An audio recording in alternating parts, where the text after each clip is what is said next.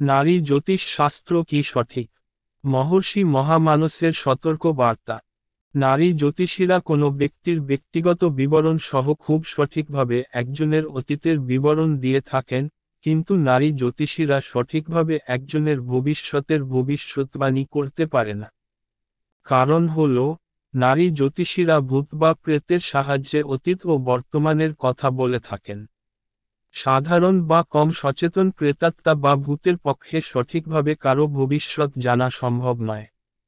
অল্প জ্ঞান ও চেতনা সম্পন্ন অন্ধবিশ্বাসী কুসংস্কারাচ্ছন্ন লোকেরা এই জ্যোতিষীদের কাছ থেকে তাদের অতীত এবং বর্তমান সম্পর্কে জানতে পেরে এই জ্যোতিষীদের উপর বিশ্বাস স্থাপন করে। আর মানুষের দুর্বলতার সুযোগ নিয়ে এই জ্যোতিষীরা অসাধু উপায়ে প্রচুর অর্থ লাভ করে থাকে।